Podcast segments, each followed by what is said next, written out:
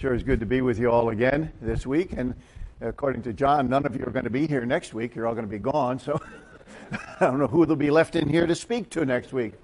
But uh, that's a wonderful work up there. At, I, I thought I did. I thought I turned it on. It's showing green. All right. So, good to be with you. We'll be here again next Sunday as I've just indicated. Then we'll be away for a week. And James is trying to make sure that I get back for the 30th to do the 30th. So we're going to try and be back from a, a, time away to, in order to finish up this little series we're doing in Ephesians on the last Sunday of the month. So that is the plan. If we're not going to make it by the 30th, James will be covering, I think, for me. At least he's trying to get out of covering for me, but we will we'll try and be back for the last Sunday of the month. Turn with me again, please, to Ephesians, to Ephesians chapter 1. And we're going to read this section again that we read last week. Ephesians chapter 1. Now, I, I cannot even begin to imagine the sheer terror of the man that I spoke about last week who had lost his memory of who he was. I can't imagine the sheer terror that must have been for him. That he'd lost all his memory of who he was and where he was. But we, as believers in the Lord Jesus Christ, can do the same thing if we're not careful. We can forget who we are. We can forget whose we are. And when we do so, we are in danger as well of falling into the patterns of the world, falling into the patterns of this life, and in such a way bring dishonor sometimes to the name of our Lord Jesus Christ. Let's read again. We're going to begin reading today at verse 3.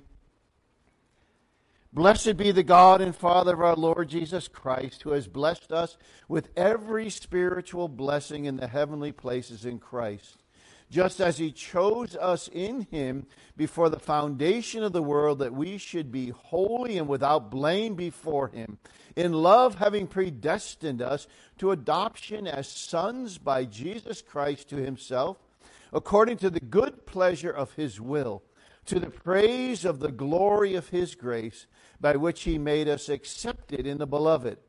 In him we have redemption through his blood, the forgiveness of sins according to the riches of his grace, which he made to abound toward us in all wisdom and prudence, having made known to us the mystery of his will, according to his good pleasure which he purposed in himself that in the dispensation of the fullness of the times he might gather together in one all things in Christ, both which are in heaven and which are on earth in him. In him we have obtained an inheritance, being predestined according to the purpose of him who works all things according to the counsel of his will, that we who first trusted in Christ should be the praise of his glory. In him you also trusted, after you heard the word of truth, the gospel of your salvation, in whom also, having believed, you were sealed with the Holy Spirit of promise, who is the guarantee of our inheritance until the redemption of the purchased possession to the praise of his glory. And let's ask the Lord for his blessing. Father, we ask that you would lead and guide and direct us by thy Spirit this morning, that your Son might be glorified and lifted up after all he has done for us. Father, we want to give you praise and we want to give you thanks. Guide and direct our thinking this morning, for we ask it in Jesus' name and for his sake. Amen. Who are we? That's the question I began last week with. Who are we? And who we are is sometimes so wrapped up in our heritage, in our physical human heritage, in our experiences, in those things that shaped us over all the years of our lives. And I wrote down here they are like a vast tapestry with each day putting a new stitch among thousands of others, shaping the picture that is you and shaping the picture that is me. I cannot think of a harder experience for married couple who when one of that couple who have been married for years and years is diagnosed with Alzheimer's. I can't imagine a harder experience for a married couple to say that long goodbye for one that you have loved and one that you have has been beside you for 50 60 years. And all of a sudden they begin to drift away. And they forget who you are. And they forget who their family is. And eventually even forget who they are themselves alzheimer's is an awful awful disease but our identities, my brothers and sisters, our identities are shaped more by whose we are than who we are. Our identities are shaped by who we are, not simply by who we are in this world. I had an experience that I will never forget. For the remainder of my life, I will never forget it. And that experience happened to me just a few years ago, about eight years ago. Eight years ago, we left the Philippines for what I knew would be the last time. We would not be back there anymore in full time ministry and full time work any longer. And when we left the Philippines, I almost went through what you might call an identity crisis. I began to be so discouraged and so depressed in my own spirit that I, I did not know who I was anymore. I was so identified with myself as a missionary to the Philippines, as a missionary who was doing the Lord's work for all those years in the Philippines. When I came home, and I've shared this with some of you before, in fact, I've probably shared it here to you as a group, that there were times in those first weeks when I came home that I would simply be walking somewhere and I'd begin to cry, I'd begin to weep, and I did not know why. I did not know why. I was in grief. I was grieving over this loss, as, as uh, I have said, of what I considered to be my identity as a worker for the Lord in the Philippines. We left that country with 13 boxes of everything we possessed over all the years, we left with 13 boxes and came back to start all over again back here in the States. The only things that we brought with us were things that were irreplaceable. And if you look at my office someday, you'll see the things that I consider to be irreplaceable. They are memories from my little girls when they were little, memories of my wife, pictures of my wife all around my room. Those are the memories that I have. But it took a little bit of time. I, as I told you here once before, I could not sing without weeping the song you gave, you give and you take away. You give and you take away. I could not I could not sing that song up until recently without tears in my eyes and in my heart. But I quickly began to realize afresh that my identity is not just the son of Harold and Jerry Hardisty, not just the brother of Beverly and Lori and Kim, not just the, not just the, the husband of Joyce, not just the father of Rachel, Kim, and Abby, and of all my grandchildren that I won't take the time to name them all. I was not just those things. I am not primarily a missionary to the Philippines. I am not primarily a servant of the Lord Jesus. I am a son of the living God. I am a son of the living God. I am his child. That's who I am. I am his child. And you, my brothers and sisters, those who have placed your faith and trust in the Lord Jesus, you are my brothers and sisters, and you are the children of the Almighty God. That's who we are. And as such, I am a flower quickly fading. Here today and gone tomorrow, a wave tossed in the ocean, a vapor in the wind. Still, you hear me when I'm calling. Lord, you catch me when I'm falling. And you've told me who I am. He's told us who we are. We are His. We are His. We are in Christ. Who we are, we are in Christ Jesus our Lord. That makes the reality of who we really are as children of God. As children of God. And it is these truths, it is these facts that we learn in these first opening verses of this wonderful epistle. It, are, it is these facts that equip us for battle in this world. It's because of who we are, it's because of whose we are that it equips us for the battle and the armor that we will find at the end of this epistle. We are holy and blameless in His sight. We saw these things last week, and we're not going to go back and review them. You know, John, I have a tendency to go back and review. We won't go back and review these things, but we are holy and blameless in His sight. That's who we are. That's our position in Christ. Holy ones, blameless ones in Him. He predestined us to adoption as sons. We saw that last week as well.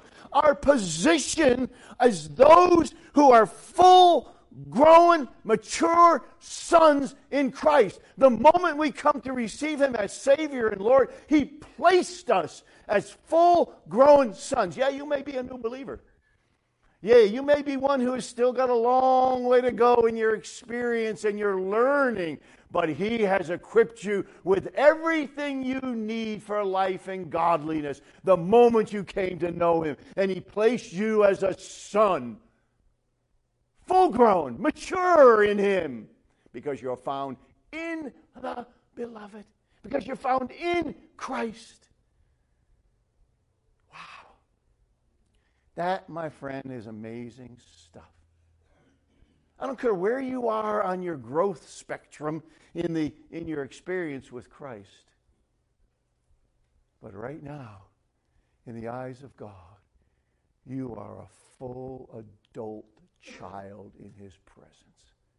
And you will never be anything less than a full adult child in his presence. Oh, we talk about babes in Christ, but babes in Christ are those who are not living lives that are spiritual lives. They're living lives that are carnal lives. But we can, we can also call those who are new in the faith. Sometimes we call them babes in Christ. But we don't mean it in a carnal sense. We mean that you're just newly born just newly born ones with a lot of experience yet to get. But we are all together.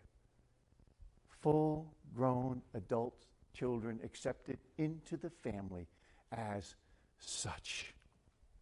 What else does he tell us about ourselves? He predetermined that we would be these adopted children. And then he goes on to say in verse 6 it is to the praise of the glory of his grace by which he made us accepted in the beloved. He made us accepted in the beloved.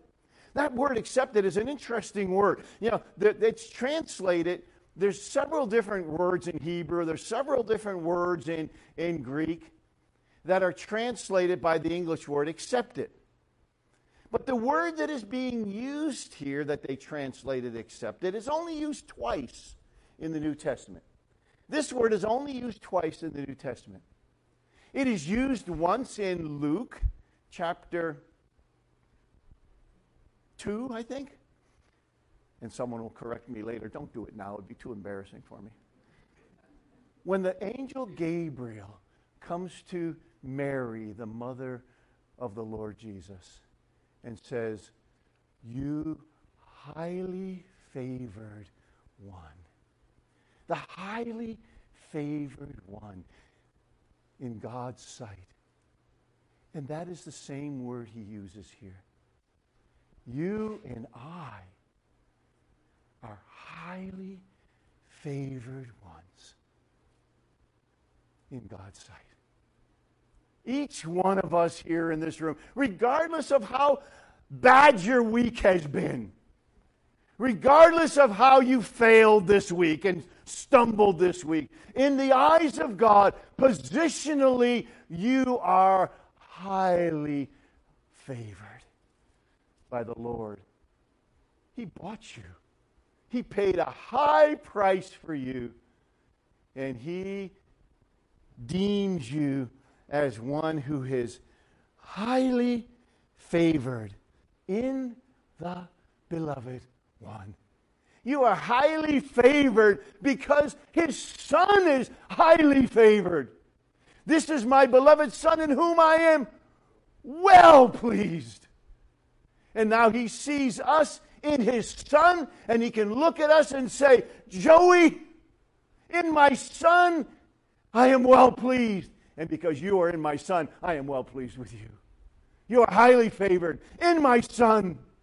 You are highly favored in the beloved one.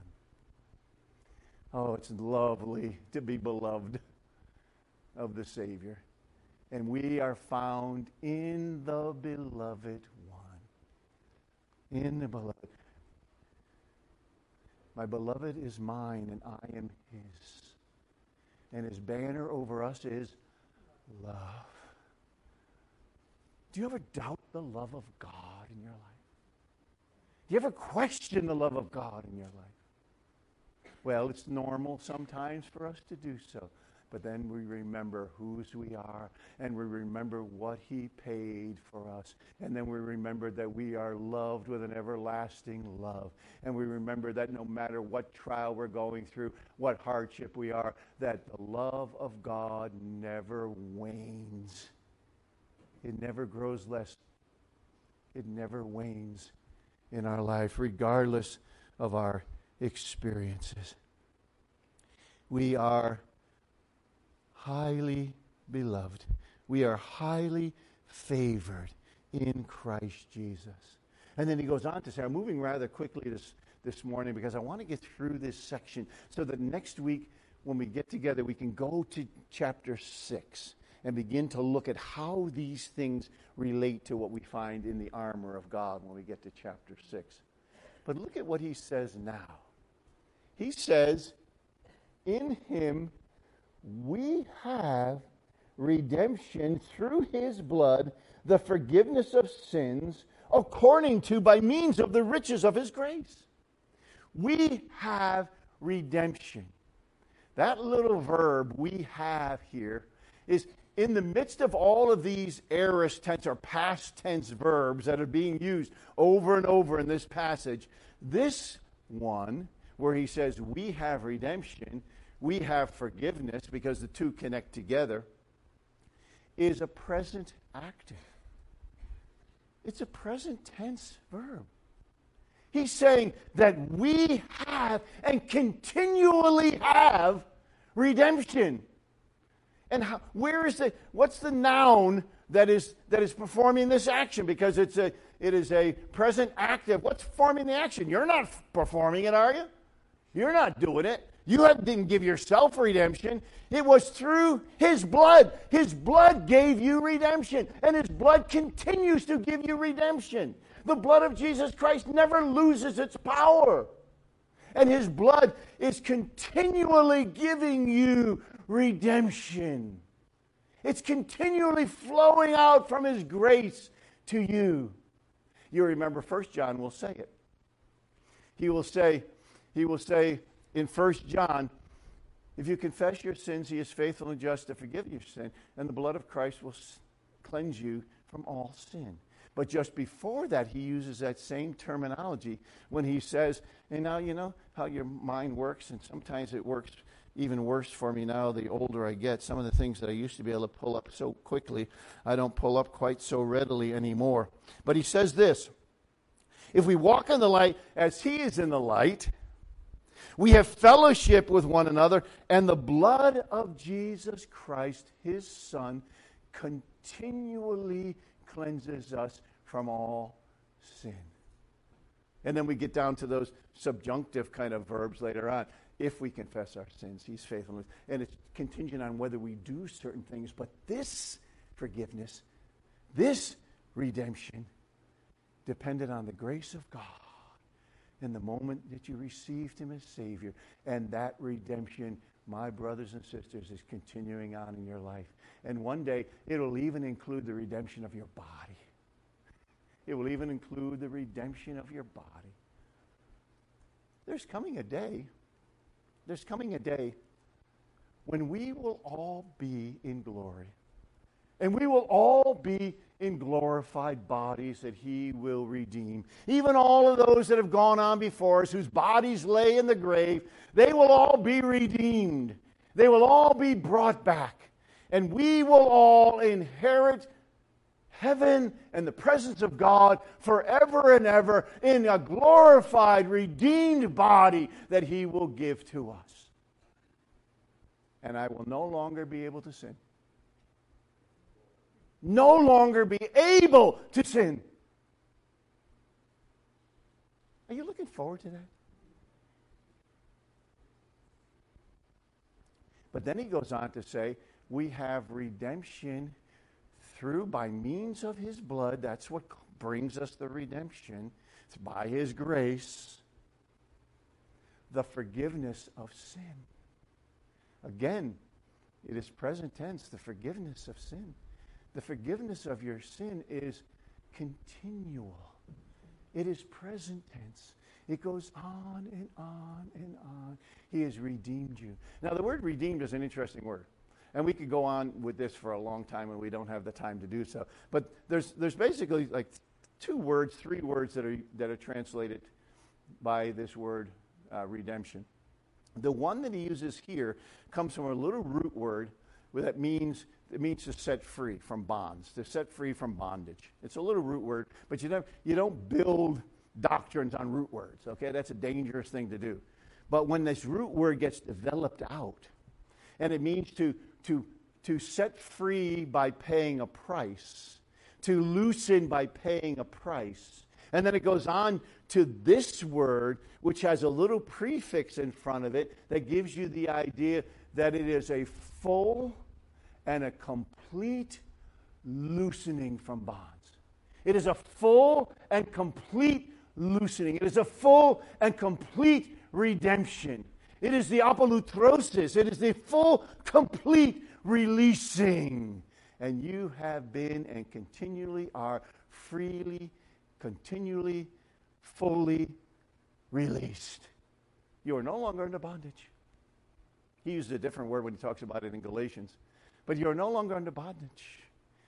There he talks about you are no longer under bondage to the law. You have been set free from the law of sin and death. And there he uses a different word, which means to go into the market, uh, the agora, and to go into the market and buy out of the market, never to return it there again for sale. You've been bought out from under the law. You're never going to be put under it again. Because you are blameless in Christ. You are holy in Him. You are highly favored in him. You are his adult son. You no longer are under any law, but the law of liberty and the law of love, which we rest under. Anyway, said more than I needed to say or planned to say.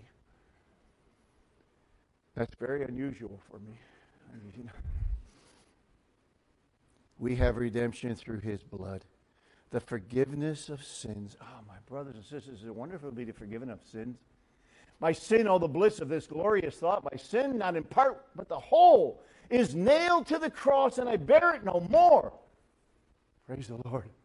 Praise the Lord, oh my soul. Oh, and I've said this many times, and I'll say it again. I love the accuracy of some hymn writers. You see what he said? My sin, oh, the bliss of this glorious thought. My sin, not in part, but the whole, is nailed to the cross. Not was at one time. It is nailed to the cross. And because it is nailed to the cross, I bear it no more. Praise the Lord. Oh, my soul, and it is well with my soul because my sin has been borne by him. Oh, we have redemption, the forgiveness of sins, according to the riches, the abundance, the overflow of his kindness and grace toward you. The overflowing of his kindness, the abundance of his grace. We were saved by grace. We live by grace. Every morning when I wake up and I get my first cup of coffee and I sit down to, to spend a time in prayer, usually the first words out of my mouth to my Father are, Thank you that I awake under your grace. Under your grace again, because I will need your grace to live this day. I will need your grace. And so do we all need the grace of God. And He pours it out, the riches of His grace. By the riches of His grace, we have been set free. By the riches of His grace, we have been forgiven through His blood. And He made it abound toward us in His grace and His, in His goodness and kindness toward us. He abounded toward us in wisdom and understanding. He made known to us, He made known to Paul the mystery of His will, and to us the mystery of His will according to his good pleasure, which he purposed in himself. According to his good pleasure, which he purposed in himself.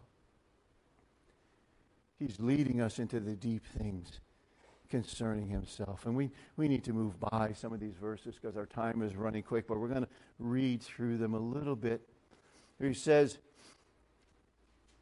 verse 10, that in the stewardship or the or the dispensation of the fullness of the times, in the stewardship that was given, in the fullness of times, he might gather together in one all things in Christ. Mike made mention of it this morning. That we are going to all be one in Christ. He's gathering in the dispensation of the fullness of times. All will be gathered together because of him. All will be gathered together in him. Both things in heaven, things on earth, everything will come to a center in him. In him, by his grace. The heavens will be cleansed, the earth will be cleansed. He'll create a new heaven and a new earth in, right, in which righteousness permanently dwells and he will draw all things together in that time that is yet coming for you and I. The time that is yet coming that will glorify our Lord Jesus Christ and bring glory to him, for he is the heart of it. We are the bride of Christ. But the bride eyes not her garment, but her dear bridegroom's face. I will not gaze at glory, but on my King of grace not at the crown he gives, but on his pierced hand. For the Lamb is all the glory of Emmanuel's land. The Lamb is all the glory of Emmanuel's land. In him, verse uh, 11, in him we have obtained an inheritance.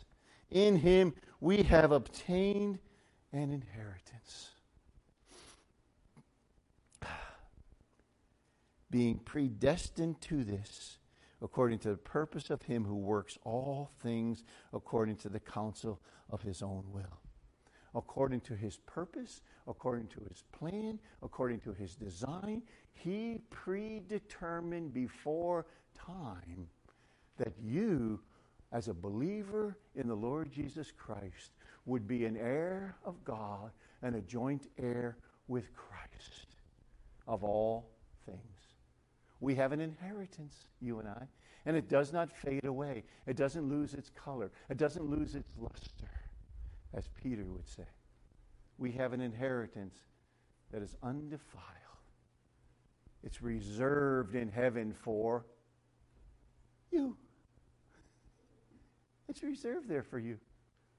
And there's no one mightier than God who's reserving it for you, who's guarding it for you, who's keeping his eye on it, as Peter says. His eye is on it. And there's no greater power on earth than him who is guarding your inheritance. So is it pretty sure that you're going to inherit it? Yeah, it is. It is what you possess because you are in Christ. And we inherit all things in Him because of our relationship with Him. Heaven will be filled, earth will be filled in that day to come with a whole bunch of people that are just like Jesus, just like His Son. For we shall bear the image of Christ in that day to come. Oh, we will never be God, but we will be like the Son of Man, and we will be like Christ.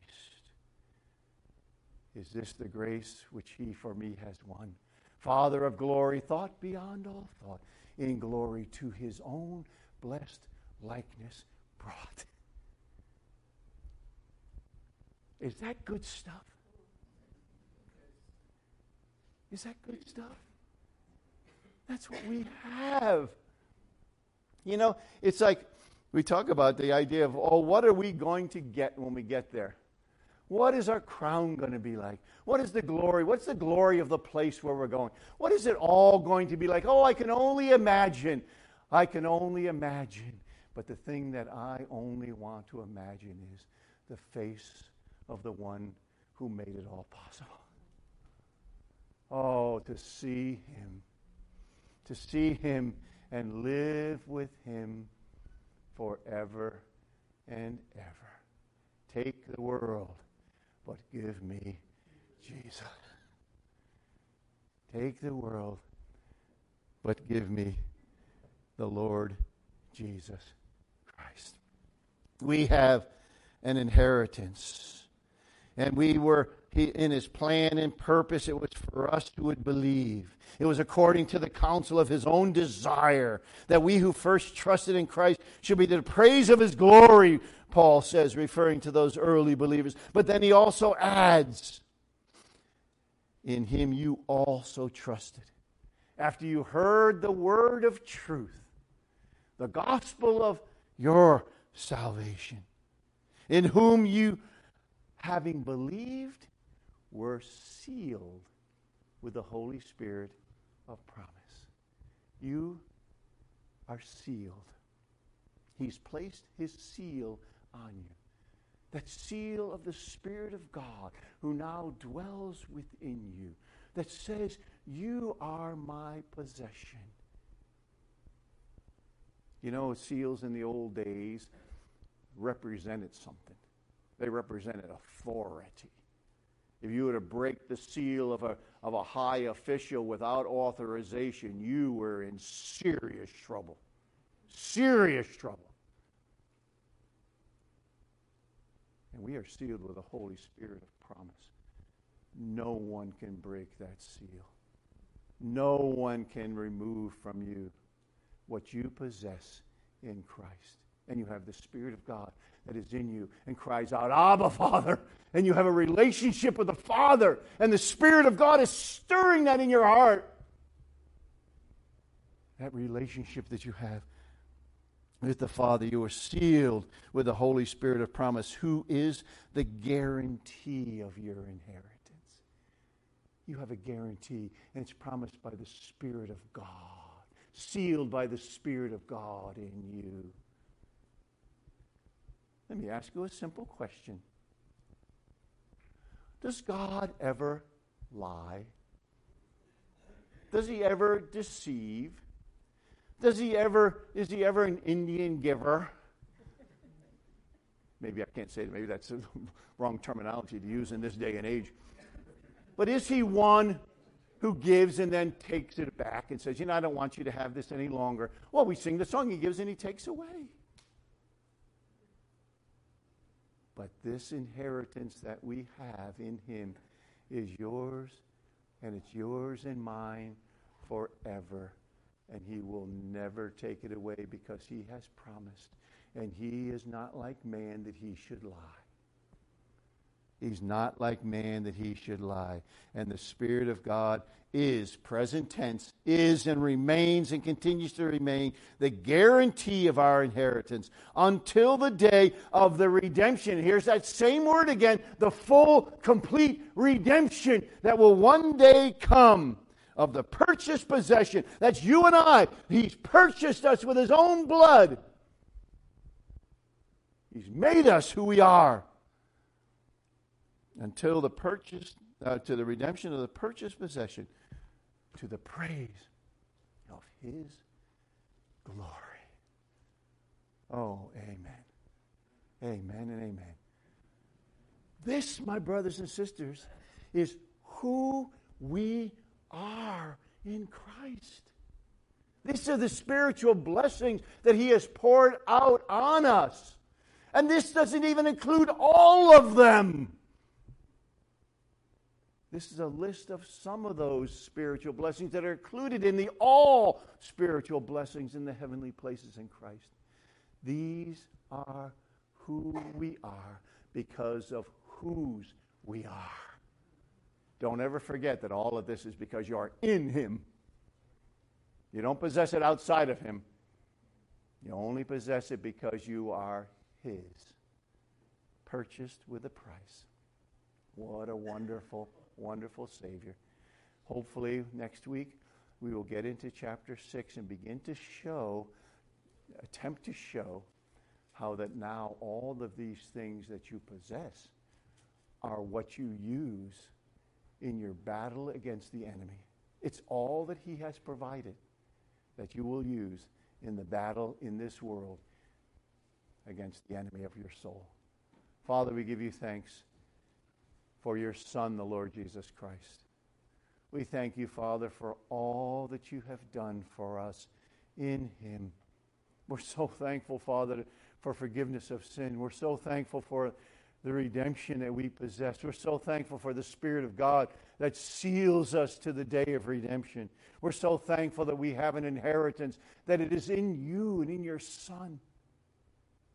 Oh, Father, we look forward to the day when all of this will be done. And for eternity, we will enjoy your presence forever. We give you thanks for the promises made to us in Christ Jesus our Lord, in whose name we give you thanks. Amen.